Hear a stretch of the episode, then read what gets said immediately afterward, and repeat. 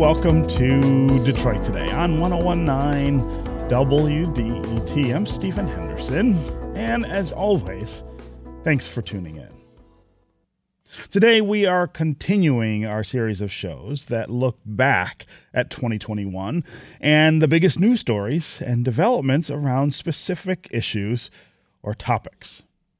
Now, there's no year that goes by that doesn't bring with it all kinds of stories about the environment and about climate.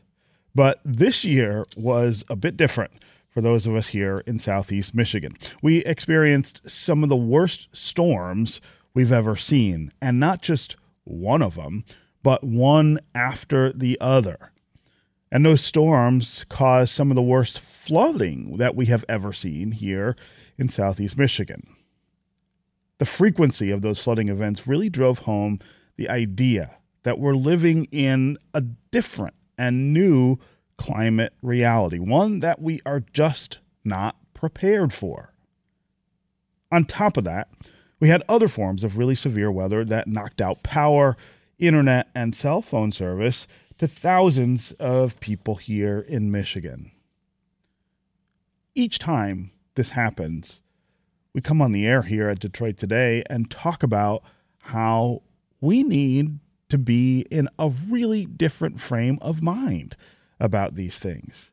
Everyone gets really upset when the power goes out from a powerful windstorm or when basements and streets flood because of the crazy kinds of rains that we see in the summertime right now. And we want to blame the utility companies and we want to blame the government for not being more prepared, not having a better infrastructure above the ground, below the ground to be able to weather this this change. But really, it's not just about the utility companies, it's not just about government. There are some things that those of us who are victims of climate change need to do as well to make sure that we're prepared for these things, that we don't live month to month, week to week, fearing the next time it rains. Think about how nuts that is. We fear the weather. We fear normal weather right now because it could leave us without power. It could leave us without internet, that precious connection to every other human on the planet. That's where we want to begin the conversation today, and we want to spend the hour talking about that and many of the other really big environmental stories of 2021. And we've got a really great guest and friend of the show here with us to help with that. Nick Schroeck is Associate Dean of Experiential Education and an Associate Professor at University of Detroit Mercy School of Law. Nick, welcome to Detroit Today. Thanks, Stephen. So, um, my opening there was a little bit of doomsaying. Uh, it might be the darkest opening I've I've had here in 2021. Uh, let's start here. Am I am I out of my mind? Am I overreacting? Am I uh, talking about these things in a sense of emergency that doesn't exist, or or am I right that this really calls us to a very different reality that we have not yet quite wrapped our minds around. Well, I think you're right. I mean, it is a it's a different reality. It's a, a new world in a changing climate. And really what I think this year, you know, 2021 showed us were actual impacts. You know, we're feeling these impacts of climate change Whereas, you know, previously they may have been more hypothetical or things that were happening in the Arctic or, or in faraway places. But, you know, that rainstorm in, in June where we had six inches of rain that you mentioned in your intro, I mean, that is something that while each individual weather event we don't want to directly tie to climate change, you look at these trends over time and we are seeing these more increased storms that really have devastating impacts on us here locally. And then you start looking at all the things that are also happening around the world whether they're you know droughts in the western united states and the forest fires uh, the flooding in europe. I mean this real climate disruption that does have us in a unique and challenging uh, time, which is different. So you're absolutely right to be alarmed. And I think um, we often, it's again hard for us to conceptualize something like climate change or global warming. But this summer, you know, again, showed us these impacts right here in Michigan and really brought it home to many of us. And and it seems to me and again, I'm certainly not an expert on any of this, not from the scientific standpoint uh, for sure. But a, a few weeks ago, or, or last week, really, we saw these very, very dramatic windstorms out west. Mm-hmm. And they caused all kinds of chaos there. But then a few days later, we had similar wind high winds here. Now, not as bad as what they had out west, but worse than we would normally see in December, for instance, when that's not the kind of weather that we're used to. And it seems to me that those kinds of things, things that happen in one part of the country or part of the planet, that then migrate to another part of the country or the planet, are, are reminders of the global nature of climate change and the global consequences of that climate change. Something that happens in Colorado on Monday could cause real problems for us on Saturday in Michigan. That's right. And I mean, it shows how we are all connected and how really delicate many of these natural systems are that moderate things like our weather and our climate um, here in Michigan. Um, you know, there's a lot of research going into looking at how warming temperatures are perhaps altering ocean currents or are altering ocean currents and that might be leading to changes in the jet stream right? That that powerful upper level atmosphere air current that um, really helps determine whether we're on the warm side of a front or the cold side of a front.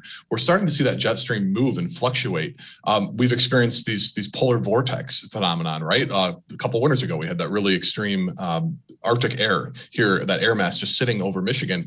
And that again it's a kind of a weakening of the jet stream because of warming air temperatures, which then change ocean currents. And so all this stuff is connected. You see things, I mean, goodness, the the, the tornado outbreak um, in, in Kentucky just a couple weeks ago. I mean, there again, you're seeing in December in December, right? This is not normal. We need to pause and remember. In December, we're seeing not just a tornado, but a tornado that traveled over the longest distance we've had recorded in this country. And so, I mean, that just shows you the level of, again, climate disruption that we're experiencing because of these warmer global temperatures. And yes, we are feeling those impacts right here in Michigan. Yeah. Uh, we are talking with Nick Schroeck, Associate Dean of Experiential Education and Associate Professor of Law at the University of Detroit Mercy School of Law. We're talking about the year in environmental news and developments, one of many shows we're doing here as we get toward the end of 2021, looking back at that year on a number of different fronts uh, taking a look at uh, things that happened and things that we might forecast for 2022. We want to hear from you during this conversation, as we do during all of these conversations. Give us a call and let us know what are some of the environmental stories that caught your attention most this year? What were your experiences with these incredibly powerful storms and the massive flooding and other severe weather here in Michigan in 2021? Uh, are you worried about how different our lives will look as climate change continues to intensify? And what do you think the world will look like in 20 years? What do you want government officials, utility companies, the other folks who maintain our infrastructure, for instance, uh, to be doing to prepare for all of these changes? As always, the number here on the phones is 313 577 1019. That's 313 577 1019. You can also go to the WDET Facebook page, put comments there, or go to Twitter and hashtag Detroit Today, and we'll work you into the conversation that way. Uh, Nick, before we move on to, to some other subjects, I, I have another question about all, all, of the things that we've seen here in Southeast Michigan this year. As I said in the open of the show, people are getting angrier and more impatient, I think, with utility companies and with government about the ways in which we prepare for these things. I mean, I, I feel like there are kind of two fronts of this conversation. One is what can we do to mitigate uh, the the effects that, that we're having on climate change? What can we do to stop to stop or maybe even slow the the way in which climate is changing. But the other side of the discussion is about what we do to to to be prepared for these things, so that you know we're not wandering around in the dark for for weeks uh, right. on end when when it happens. Uh, but but then I also challenged us as as individuals to, to to start thinking about things we could be doing differently on on both of those fronts. I wonder if if you could just spend a little time talking about what kinds of changes you think we should be prepared to make, uh, especially in the short term, because I, I, don't expect that that this weather is going to be temporary. I think we're, we're going to see it change, continue to change, and we're going to have all of these things that challenge us. What should we be prepared to do or to think about doing uh, as we get into 2022 and and later into the decade?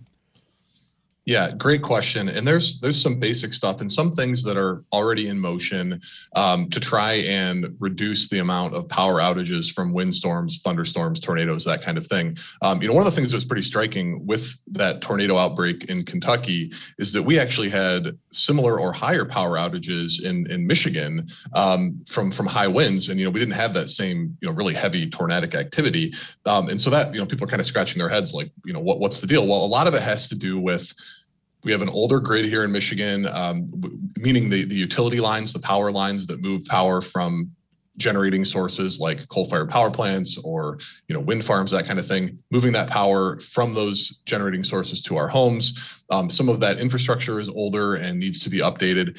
And then a big thing is tree trimming. You know this this isn't like the sexiest thing and, and you know i'm, I'm a you know a, a tree lover i have to be forgiven for that. But um, you know tree trimming is really important and this is something that the State Public Service Commission, which is a regulatory body that has oversight over our publicly uh, owned utilities, um, Detroit Edison, Consumers Energy, for those of us here in Southeast Michigan um, they've been required to spend more money on tree trimming because they had not been doing uh, that that type of work to the extent necessary to avoid these large scale power outages, and and that's a big problem, right? So, um, I mean, remember Stephen several years ago, I know you do, uh, the fires we had in Detroit from um, you know dead mm-hmm. trees or or tree limbs that fell on power lines, and then those power lines sparked fires. So it's not just a power outage issue; it's also a very significant public safety issue. Mm. And so, you know, that's something that you know we really need to see more investment in the tree trimming.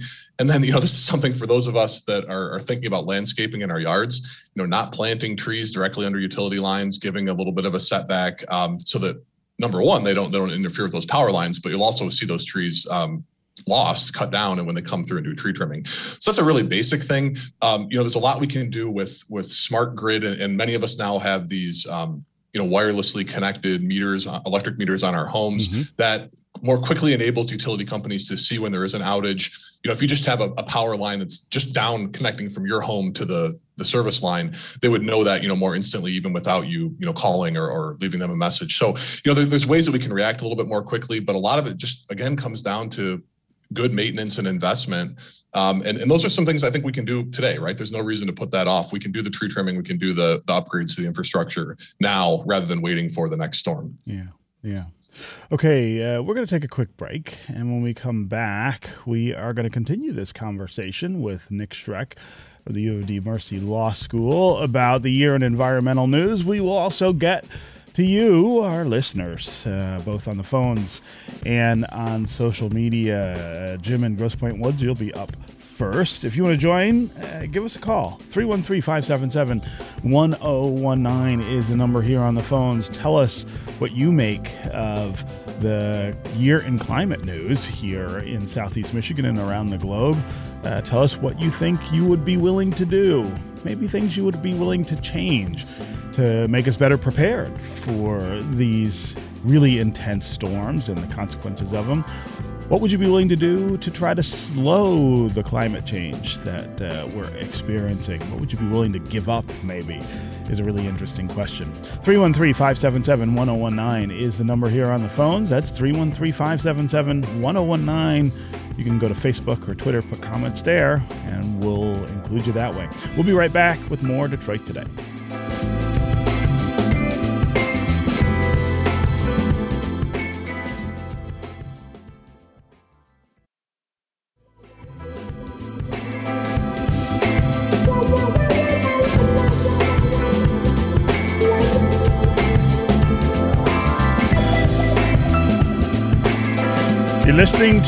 Detroit Today on 1019 WDET. I'm Stephen Henderson.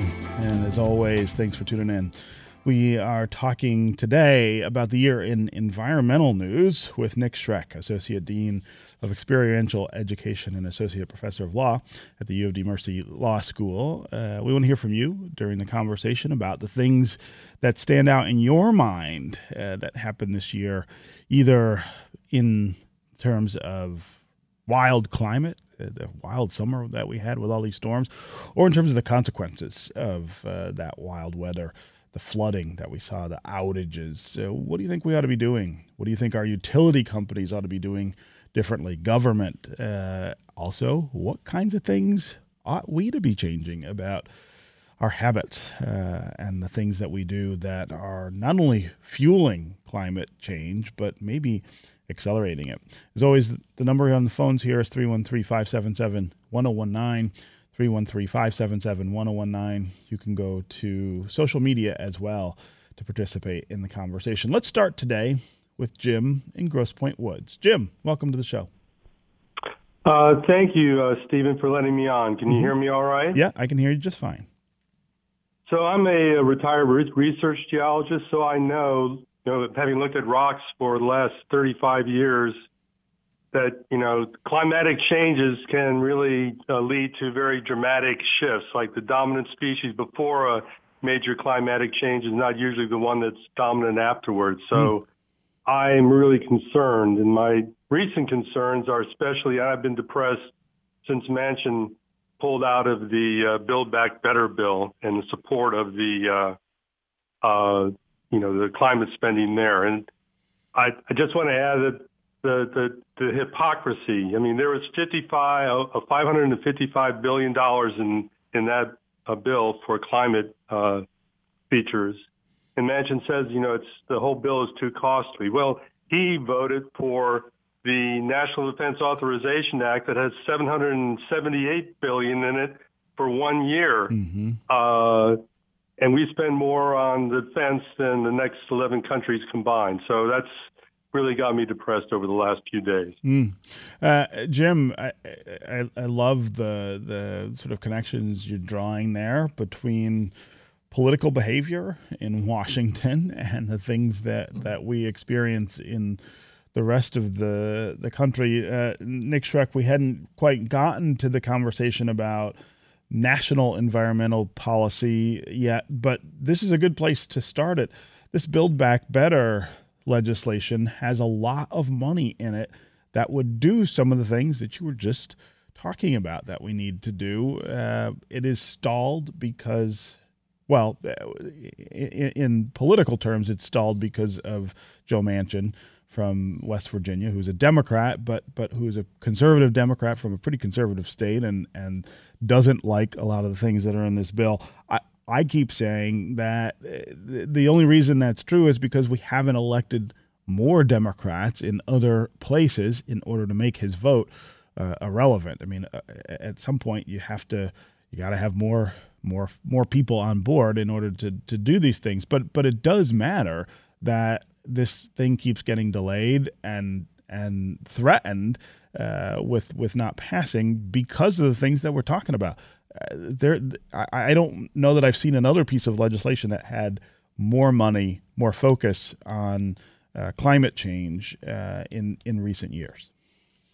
Right. That that Build Back Better bill would be the most significant investment in clean energy, renewable energy, and also providing a transition for those that are working in jobs that are that are focused more on uh, you know carbon heavy industries like like coal mining. Uh, in fact, I thought it was interesting. Um, the the union that represents mine workers, United Mine Workers, came out um, and actually were encouraging Senator Manchin to get back to the bargaining table because you know they see these investments in we, we, we know that we have to, to change, right? Like every person, regardless of politics, understands at this point that um, you know we, we need to change our behavior going forward, or we're going to continue to have a warmer world, which will be more dangerous in terms of of weather disruptions, in terms of, of heat, extreme weather, and all of that.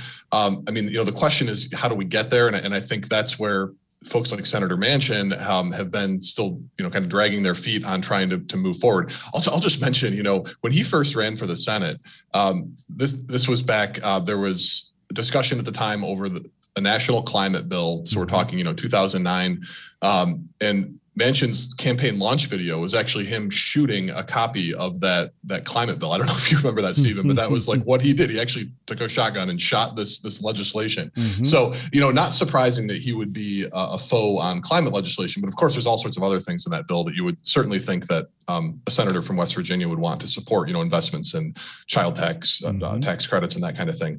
Um, but just just real quickly too, you know, on on investment. I mean, it is really important for us collectively to invest in things like cleaner and renewable energy. But a lot of this stuff is already happening. It's just that we need to continue to scale it up.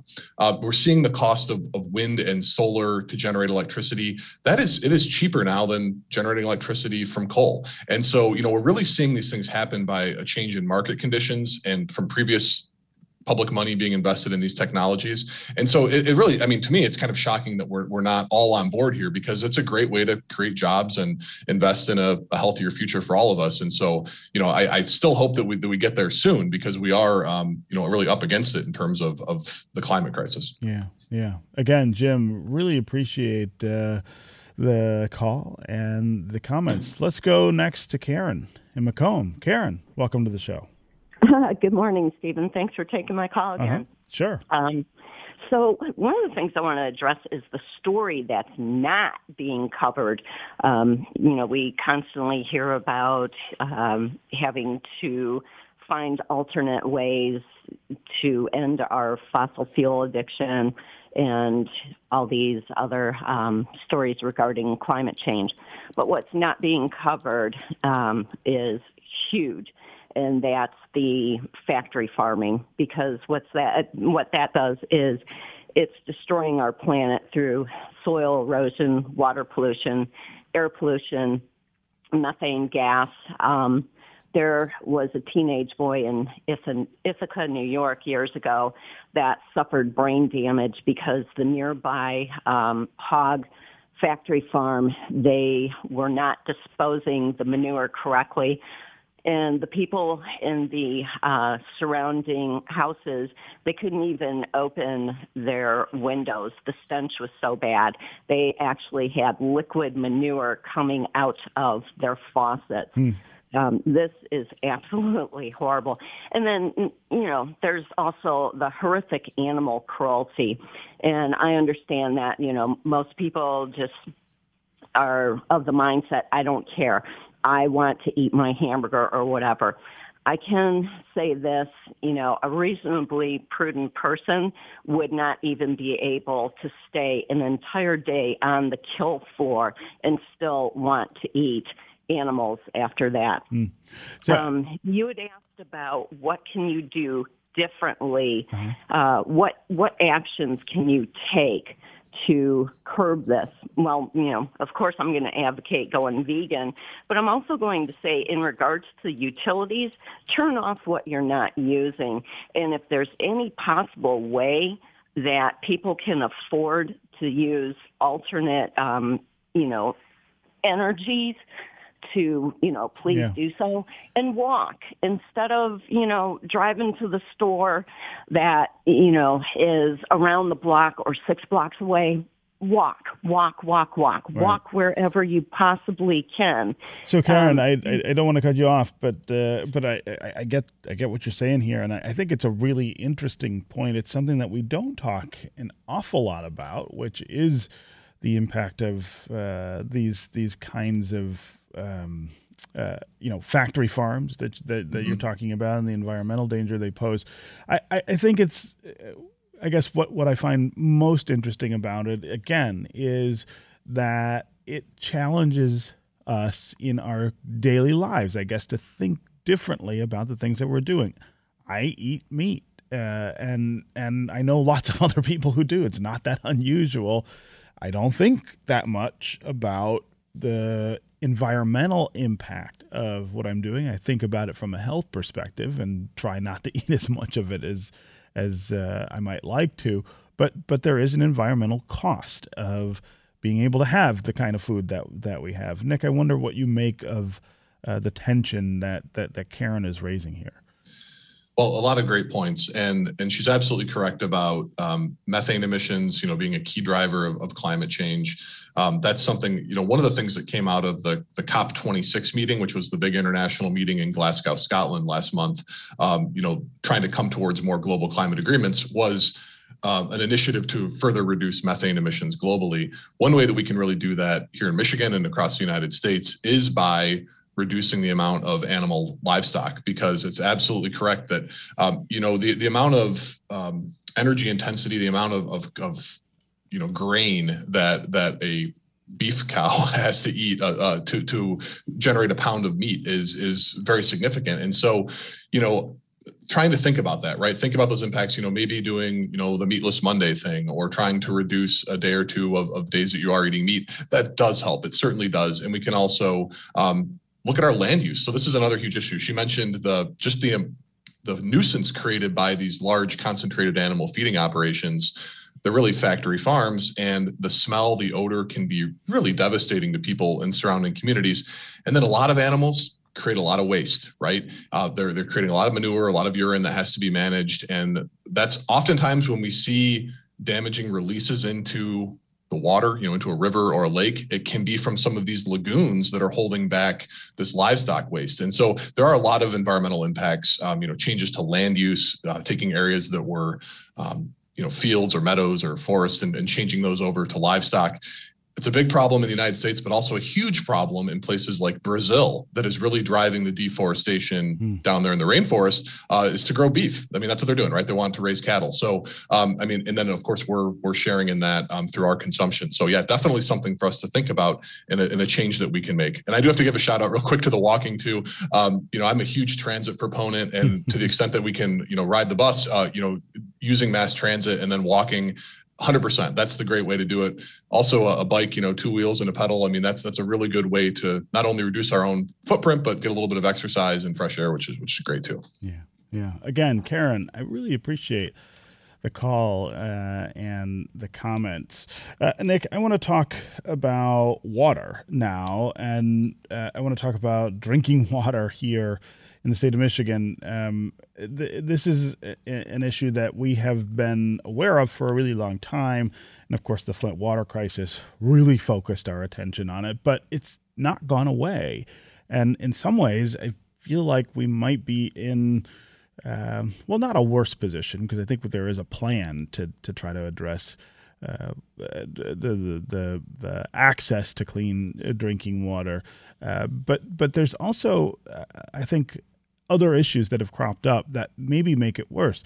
And I, I want to point specifically to a recent study done at the University of Michigan on water affordability that talks about hmm. how much we pay for water here in Michigan and how many people, because of the cost, don't get access, which is another uh, huge issue, especially here in the city of, uh, of Detroit. So let's start with uh, where where you think we are with drinkability and access to clean drinking water. We all know what's going on now in Benton Harbor, which uh, to me seems uh, inexcusable on a level that uh, that that exceeds what happened in Flint because because of Flint, right? That that was in 2015 that that right. Uh, that we had that problem. How can we have it again in 2021? Uh, again in another city with a majority black population of, and, and, a poor population. So let's start there with, with the sure. overall picture on, on drinkable water. So, in response to Flint, um, Michigan did change our, our regulations under something called the lead and copper rule. And these are regulations that require sampling of our drinking water uh, to in, ensure that we're not getting you know, these high amounts of, of lead and copper in our drinking water that can be harmful to our health. Now, lead is a very powerful neurotoxin. There is really no safe level of lead. And so long as we have lead pipes in the ground that are delivering our drinking water, we run the risk of a situation like what happened in Flint or what is happening in Benton Harbor, where either improper treatment or poor management of, of water treatment facilities can lead to lead leaching out from those pipes, getting into drinking water, and then getting into people's homes and I do have to I have to give a, a, shout out to my friends at the Great Lakes Environmental Law Center.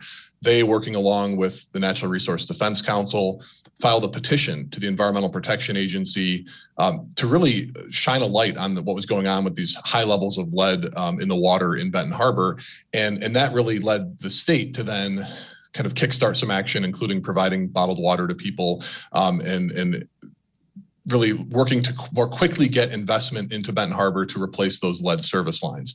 So, you know, where we're at in the state, we still have a lot of these lead service lines around in our communities. They need to be replaced. The good news is we now do have regulations in Michigan that require those lead service lines to be replaced. We also now have some money coming in through that uh, bipartisan infrastructure bill that passed through the federal government that will bring you know money into Michigan to help do this lead service line replacement. So that's all good. But but I agree with you. I mean that the fact that it took environmental groups and pastors and community members in Benton Harbor, you know, ringing the bell and saying this is what what is going on here. You know, our people are, are being exposed to these high levels of lead. That really is unacceptable. And we need to do a better job with early warning and with letting people know when there are issues with their water, um, how they can protect themselves. So yeah, that, that's a that's a huge problem. And and on the affordability piece, of course, you know, we're again similar to our electric and natural gas utilities. We also have infrastructure investments that need to be made in our water utilities and so um, and that those investments cost money you know whether we're talking about water or sewage treatment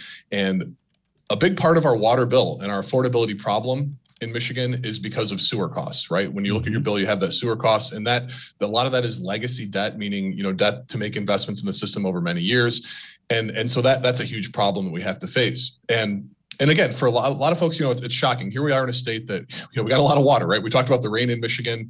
Um, you know, in many ways, uh, you know, people didn't have to water their lawns as much. I have a big garden. We we hardly had to use our our water irrigation system for the garden uh, because of all the water we had in Michigan. We're also right here in the middle of the Great Lakes, right? You know, 20% of the world's available fresh surface water right here, and yet we can't figure out a way to get this you know good high quality water from the great lakes into people's homes in an affordable way. So you know we really do need to shift our thinking and look at you know what rates are we charging to industrial users to the really mm-hmm. big customers of water? You know what rates are we charging golf courses? You know sorry golfers out there but they use a lot of water. Mm-hmm. um, and then of course you know agriculture too. So you know we're kind of thinking how we're how we're using water and how we're charging rates in, in a way that is is equitable and also affordable for people. So that that is also a huge challenge that, that we continue to face. And I, and I feel like one of the problems is that so water is expensive here in michigan for uh, everyday consumer, you know, people who just live in a house and, and need clean water. Uh, at the same time,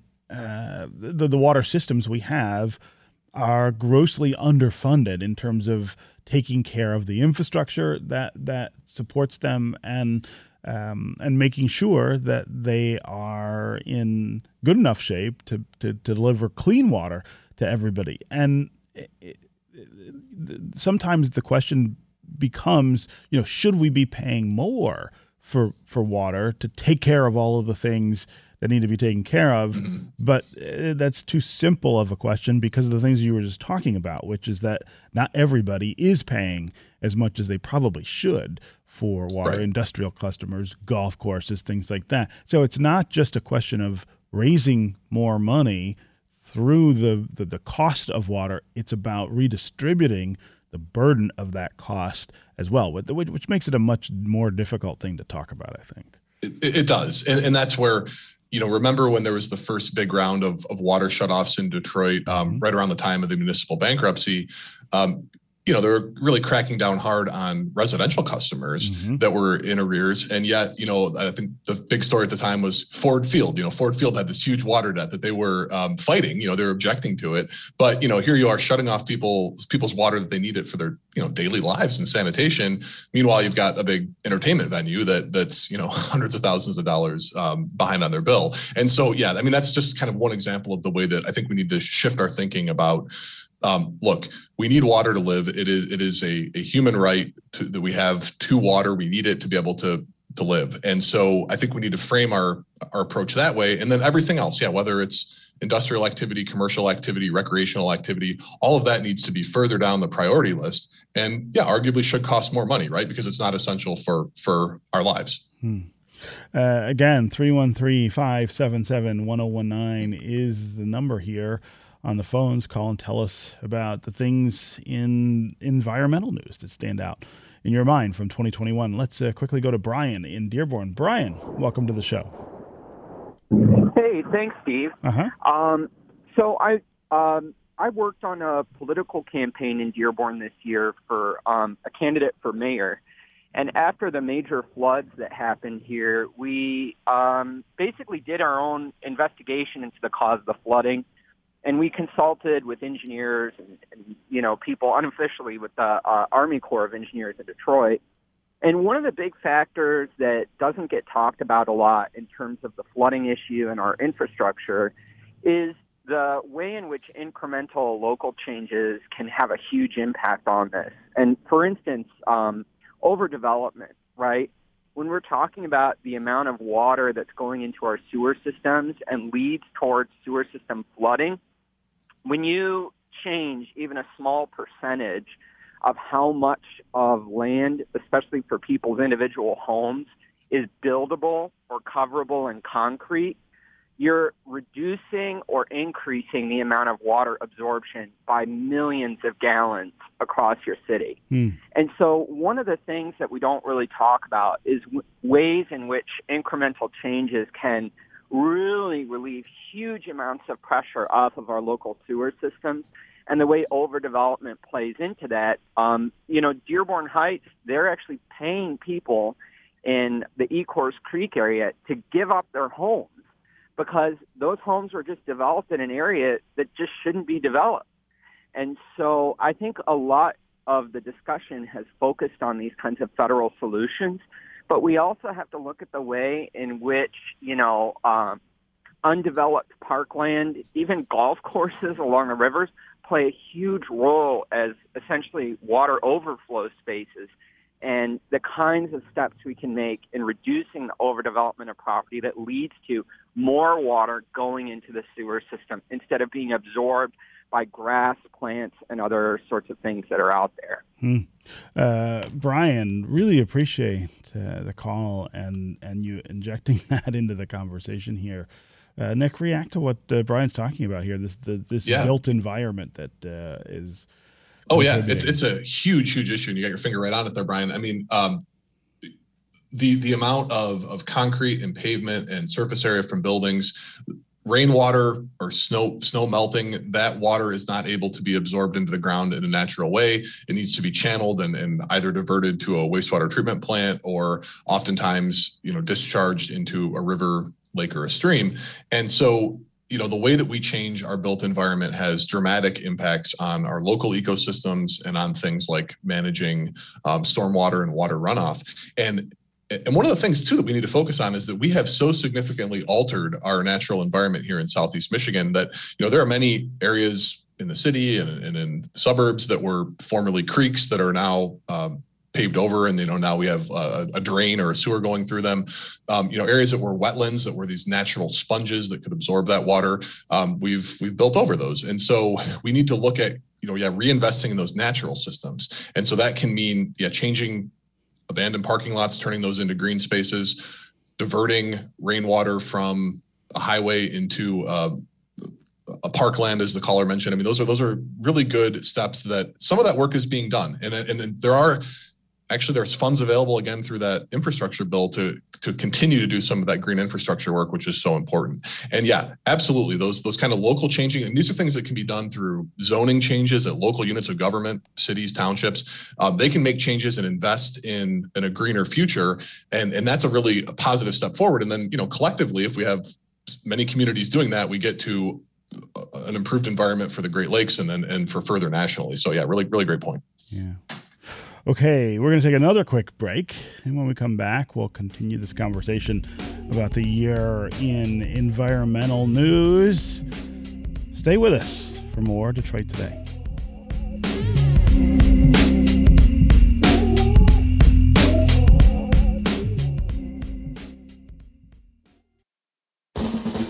WDET is your place for open dialogue. The music you love. Real news and in depth analysis. And cultural experiences. The sound of Detroit.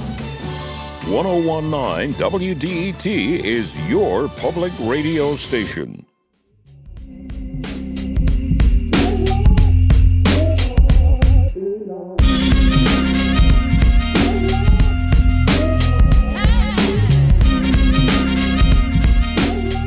You're listening to Detroit Today on 1019 WDET. I'm Stephen Henderson, and as always, thanks for tuning in. My guest this hour is Nick Schroeck. He's Associate Dean of Experiential Education and Associate Professor of Law at University of Detroit Mercy's School of Law. We're talking about the year in environmental news, all of the climate change things that we've experienced, all of the powerful storms we had this summer, the infrastructure above ground, below ground, all the things that we need to kind of get our minds around in the next coming years to make life a little more normal and, and bearable here. Uh, we want to hear from you, as always, on the phones 313 577 1019. That's 313 577 1019. Call and tell us what the year in environmental news means to you, what things stu- stood out uh, for you in terms of climate in the last 12 months. Uh, you can also go to the WDET Facebook page or to Twitter, and we can work you into the conversation uh, that way. Um, let's go quickly to John on the east side of Detroit. John, what's on your mind? Well, as someone who lives uh, down on the the river, uh, had water in the basement five times out of the last eight years. It's it's coming to fruition that uh, maybe this wasn't a great idea. Hmm. And you know, as I've lived here in the first 20 years, not having water in my basement, uh, you know, this used to be the Grand Marais, the Great Marsh, and yeah, we had the Fox Creek, the Connor Creek, and the Milk River running all through the, this whole area of the east side, and uh, we paved over it, put up a parking lot, you know, Mm-hmm. and uh, it's it's not working real well, and the thing that is is you know we talk about defunding the police. How about defunding our uh, our uh, our armed forces and start really protecting the citizens of the United States to all the things that are creating havoc in our lives. You know, when when I first moved in here in '94, we had to have flood insurance, and then we didn't have to have flood insurance. But the problems were never really corrected, and now we're back having to purchase flood insurance in order to have a mortgage down here, and the implications are are widespread. It you know, it's the cost you can't even see, but they're there, Mhm. and Yeah. I, so, so I, John, I wonder. You said something a little earlier about this maybe not being such a good idea. Are you thinking of leaving that part of town? No, but well, you know we've been playing kick the can for 30 years Mm. as to what to do to remediate the flooding down here, and we still have three miles of canals down here. Yeah. You know, most people don't realize it. This area, we have five islands, we have six bridges, we have three miles of canals. This was a marsh that was filled in around 1900, Right. and we have to figure out Yeah. what we're going to do with the 3,400 residential units down here Right. to make them livable, how to make them affordable. Yeah, John, I, I really appreciate you calling and, and telling us about that part of the city. I know you call pretty frequently, and we've talked to you a lot this year about all of the flooding that you're experiencing down there. Nick, it strikes me that again there there are these these places that that people live in our community and all over the country, really, that we got to think differently about and that we have to do some things to make it possible for people to live in those places without dealing with these kinds of consequences. I suppose the other alternative is to stop living in places like that, right? I mean, to tell people, look, we can't sustain, um, you know, we can't sustain residential development in an area like that. That's a t- an entirely different, thornier question. Uh, but but the urgency of of dealing with it, I think, is one of the things that we've just been reminded of.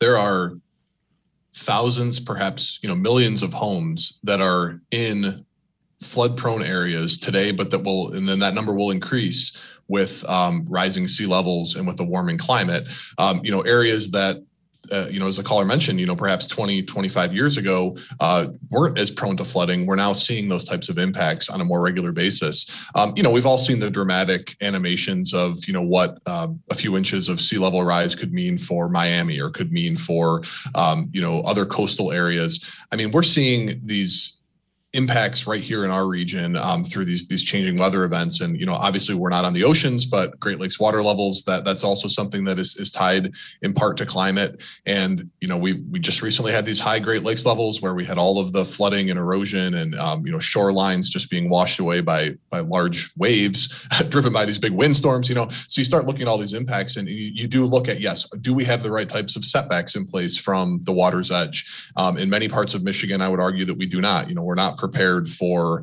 this changing climate. You start looking at areas like you know New Orleans and, and all along the Mississippi River, where this this flood insurance issue that again the caller raised has been a huge problem. Um, a lot of that is again backed by federal flood insurance. So you know taxpayers are, are paying to to insure or to rebuild some of these homes in flood prone areas. And you know does that make sense long term? You know I don't think so. But then again, you've got a lot of people that have you know homes with really good neighborhood family connections and we need to we need to make sure that we're um, sympathetic to that too right? We, we can't just uproot you know whole communities without having some impact to, to their culture and life and all of that. So um, yeah really really really key question is about you know where we're building and, and whether we we should continue to uh, stay in those areas. Where those are the kinds of mitigation steps we're going to have to think about um, in this in this changing climate. Hmm. okay uh, quickly let's go to david in washington david I've got not a whole lot of time left, but I want to get you in. That's here. okay. Go ahead. I'll speak quickly. Um, thank you for having me on here. I called last time your guest was on with a quick comment about planting trees, and I'd like to elaborate on that. Uh, first of all, this is a regional approach that we need. Watersheds do not see political boundaries. They're going to go anywhere they want water well.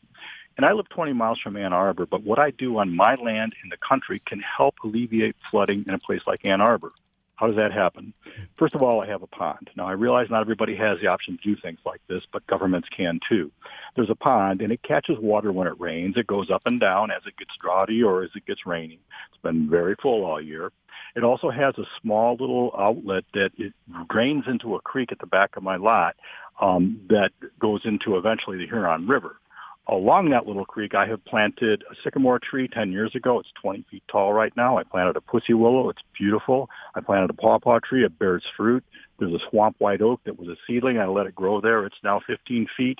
It's easy to do. Hmm. Everybody wrings their hands, says, what can the government do? Guess what? We can all plant a tree. We can all care for a tree. If you have land, plant trees, native trees. Hmm. If you don't, find somebody who can who can do that for you. David, but um, that, I, that's one thing we can really do is plant trees. Mm-hmm. Each of us, yeah. we, we, can light a candle, not curse the darkness. David, I love that. I love that mm-hmm. suggestion. I love, I love that you called and made it. I have been talking about planting a tree.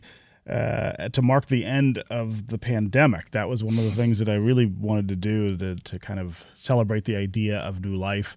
I haven't gotten to the point where I feel like I can do it yet because the pandemic just won't go away. But um, I, I, this idea of planting trees, Nick, as a way of taking individual responsibility for reversing the trend of climate change, it's, it's a really it's a really moving one.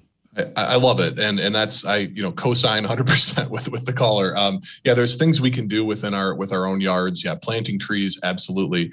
Simple things like rain barrels. You know, I've got a couple of rain barrels off of our downspouts, and we use that water to to water potted plants in our garden and that kind of thing. I mean, those are simple things, eh, but it does have an impact in our certainly in our local ecosystem and our local watersheds. And um, you know, it's the what a proverb you know the society really advances when we we plant trees whose shade we will never sit under right? So thinking about the future thinking about you know 200 years from now that that oak tree that's planted or or that uh, that maple tree you know someone will be sitting under the shade of that tree. And, and i think that's a nice thought right? Something that we're not only doing for ourselves today but for future generations. Yeah. Okay uh, nick schroeck of the ud mercy law school. Quickly tomorrow is our festivus show and we will have our annual airing of grievances. I want to give you a chance to tell us what what what grievance do you have as we get to the end of 2021.